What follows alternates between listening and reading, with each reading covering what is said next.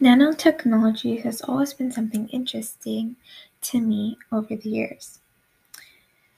So, I wanted to focus on something that affects every single person in this world. And one thing that affects us is UV rays. Now, firstly, what is nanotechnology? Nanotechnology often uses materials on a molecular level.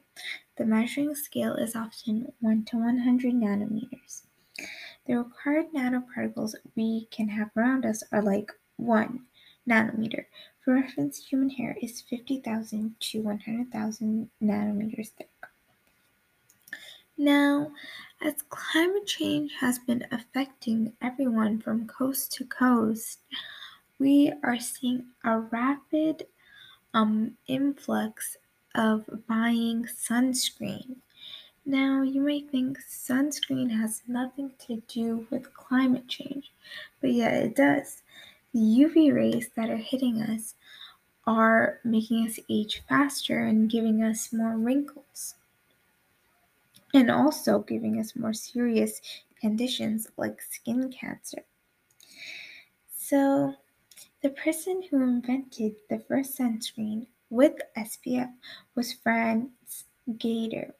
After he got sunburnt climbing the Alps, he wanted to invent something that will obviously not get him sunburnt in extreme temperatures. He isn't the first to create sunscreen. Milton Blake came before him, and his company is still around to this day. Many ancient cultures have also tried to protect their skin from the sun, like in ancient Egypt, how they used rice or jasmine. But he is a prominent figure just because he created SPF and sunscreen that absorbs the UV rays. So, anti aging has become more prominent over the years, whether it be beauty standards, um, health reasons, etc. So, especially when we live in a time where climate change is getting worse, we need to be mindful of the UV index. Now, the UV index it basically fluctuates from day to day. It can be super high one day or super low another. For example, it can be super low on a rainy day or a cloudy day, but it's still there. And it can be super high on a very sunny day. So it's basically a summer versus winter thing.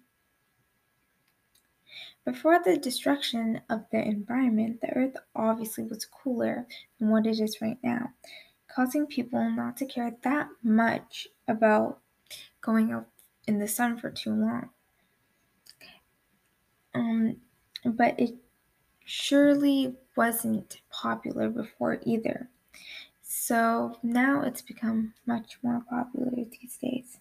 Even on rainy days, we are advised to wear sunscreen. Um, also, as I was researching sunscreen, it helps with hyperpigmentation, something that affects a lot of people of color. And sunscreen that doesn't use zinc oxide or titanium dioxide often leaves a white cast on darker skin tones, showing that it is a visible sunscreen that reflects the UV rays instead of absorbing them. With zinc oxide in the sunscreen, the formula will be transparent.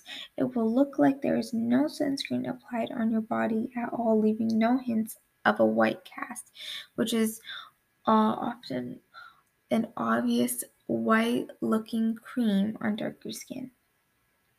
Now, I want to delve deeper into the nanotechnology used in these sunscreens. As I mentioned before, zinc oxide nanoparticles have become extremely popular in sunscreen or in cosmetics in general. Since nanoparticles are tiny, they will reach your skin and help absorb those UV rays and turn them into energy. And energy being like helping create less hyperpigmentation cells, like kind of dulling it down. Zinc oxide in general protects the skin and prevents skin cancer. It can also help with burns or even something as simple as a diaper rash. These nanoparticles are made through the chemical reaction of sodium bicarbonate with zinc anode in a lab chemically, of course. I mentioned before something called titanium dioxide. This one is interesting because is also used in paint.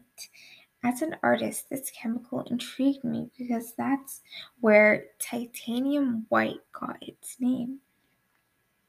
Now there has been a debate on which is better, zinc oxide or titanium dioxide. Zinc is far superior because it can block long distance UV rays, while titanium oxide only blocks short distances. They both can be used for better coverage of the skin, obviously being combined in many sunscreen formulas. Continuing on with Franz Greiter, his company called Piz Buin was created um, to mainly market for glacier cream when you go to mountains for hiking and stuff like that. But he was also a business businessman, so he knew the importance of marketing to the masses, to everyone he could get his hands on. So he, over time, he tried to make his solution that everyone can use it.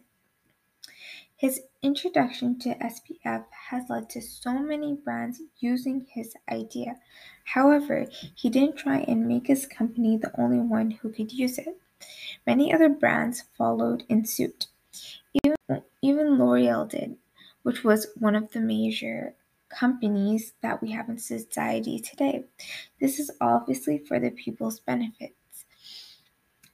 And something like sunscreen would be hard to access if only high end companies could produce it. And poor people would find it harder to get past the fact that um, being exposed to the sun would cause higher rates of skin cancer among people. The benefits are high for nanotechnology and sunscreen, but many people often don't talk about the disadvantages. For example, the cream can clump together when trying to apply instead of smoothly separating, but that is something that is just annoying. Other than that, the nanoparticles do not harm your skin, your body, nothing. It is a great way of avoiding harmful rays from the sun.